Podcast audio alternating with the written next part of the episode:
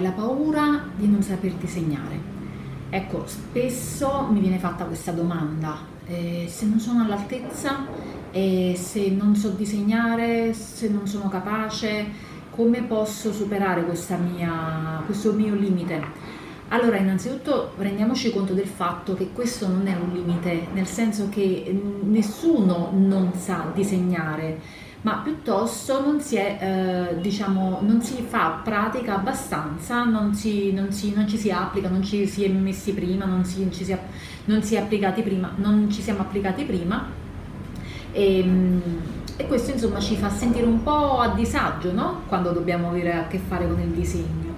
Però in effetti non esiste chi non sa disegnare perché il disegno è molto soggettivo, non ci sono dei canoni specifici per cui, eh, a meno che non si parli di livelli artistici di scuola d'arte, e quello è un altro discorso, però non ci sono dei canoni per cui eh, bisogna dire, almeno nel nostro, nel nostro, sistema, nel nostro corso, eh, per quello che noi dobbiamo fare, non c'è qualcosa per cui dire questo disegno va bene e quest'altro disegno no questo semplicemente perché? Perché per il pattern design il discorso è un po' diverso. Il disegno anche minimo, anche piccolo, anche il più semplice disegno, una volta che viene ripetuto sulla superficie e la riempie, acquisisce un valore.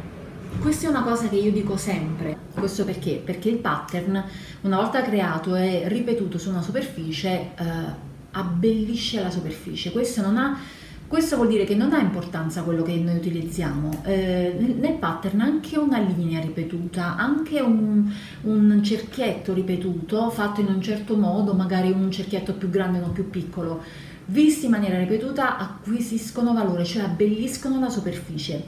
Questa è una cosa da provare perché è veramente un sistema, questo del pattern, che salva la nostra eh, paura, diciamo, mette via, ci aiuta a eliminare questa paura di non saper disegnare, proprio perché il disegno più semplice in assoluto diventa bello sul pattern quando viene realizzato in maniera ripetuta come motivo. Ecco, la paura di non saper disegnare è un po', eh, diciamo, la paura di non sentirsi all'altezza, no? Perché una volta che noi andiamo a creare eh, i nostri disegni, eh, i nostri pattern, noi dobbiamo andarli a condividere poi con il resto del mondo. Questa, ecco, molto spesso eh, per tante persone questo, questa condivisione, l'atto del condividere il proprio lavoro, li blocca, eh, li blocca per un uh, possibile giudizio uh, che possono ricevere dall'esterno. E questo proprio quello che non ci deve, um, che non ci deve fermare. Perché ti dico questo? Perché nel momento in cui tu crei qualcosa, aspettati comunque un giudizio, che sia positivo o negativo, ci sarà un giudizio, ok? La, la ricezione, la, um, il recepire il tuo lavoro da parte degli, degli utenti, insomma da parte di un pubblico che lo osserva. Ci saranno giudizi positivi, come ci saranno giudizi negativi, non è questo quello che ti deve fermare non è nulla di questo che ti deve fermare perché ehm, ricordati che l'unico modo per non essere giudicati è quello di non produrre nulla. Quindi il fatto di non voler, eh, se tu non vuoi essere giudicato, allora non sei, ehm, diciamo, pronto per creare qualcosa che possa essere eh, visto dagli altri. Ma è proprio questo quello che non ti deve fermare. Eh, anche avere giudizi negativi è una crescita eh, a meno che non siano giudizi distruttivi. I giudizi negativi di solito sono anche, sempre, anche spesso costruttivi. Nel momento in cui sono eh, distruttivi invece, perché vedi che dall'altra parte c'è eh, un, un, senso di mm, pungere no? Eh, quello che tu fai, ecco in quel caso tu te ne accorgi eh, di quando il giudizio è distruttivo. I giudizi distruttivi di solito vengono fatti da persone che vorrebbero fare quello che fai tu. È questo quello che ti deve far pensare e eh, poiché non, ha, eh, non, si sente di fare le stesse cose che fai tu, vorrebbe farti insomma eh, scendere al, al, al, loro livello, insomma di, cercando di sminuire il tuo lavoro. Ma non è questo quello su cui ci dobbiamo focalizzare. Quello su cui ci dobbiamo focalizzare è cominciare cominciare a creare, cominciare il nostro lavoro e cominciare a condividerlo. Spesso noi eh, diamo una sbagliata opinione a noi stessi, siamo noi i primi critici feroci di noi stessi. E questo io lo vedo in diversi ambiti, mm, eh, ma sono errori che faccio anch'io perché siamo esseri umani. eh, no, non, sono, non, sono, bravo abbastanza, devo dimagrire, eh, non so fare questo, non, non so fare quello. Diciamo che, diciamo che questo modo di fare verso noi stessi è un po' mh, deleterio perché se tu scindessi te stesso in due persone, ok? Immagina che tu abbia un gemello identico a te.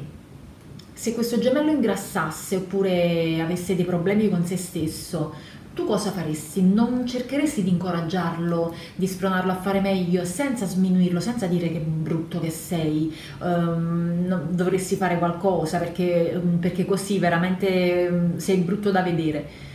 Ecco, lo faresti verso un tuo gemello, Pensa se quel gemello fossi tu stesso, cioè tu verso te stesso non devi avere giudizi estremamente negativi, perché eh, se tu scendi te stesso e ti vedi, ti vedi dall'esterno, come se, ti, come se ti riferissi a un bambino, ecco nel nostro caso, se tu non sai disegnare, o almeno per il tuo giudizio tu non sai disegnare, immagina di essere un bambino o una bambina se la bambina o il bambino non sanno disegnare, cosa fai tu? Lo sminuisci, dici che mamma mia, che brutto, che brutti disegni, lascia perdere, non è per te. Oppure diresti al bambino, no, non ti preoccupare, questo è un primo inizio, puoi fare di meglio. Man mano che ti eserciterai, migliorerai sempre di più. Ecco, riferisciti a te stesso proprio come se ti riferissi a un bambino, perché il modo migliore per migliorare noi stessi è scinderci da noi stessi, giudicarci, tra virgolette giudicarci, dare un'opinione a quello che noi facciamo distanziandoci, vedendoci dall'esterno, come se ci rivolgessimo a un bambino. Solo in quel caso noi saremmo veramente obiettivi e avremmo modo di dare un, un, un'opinione a noi stessi che ci potrà migliorare senza essere autodistruttivi. Eh, c'è una frase, voglio finire questo discorso dicendo, eh, citando una frase bellissima di Walt Disney che dice, che dice se puoi sognarlo, puoi farlo.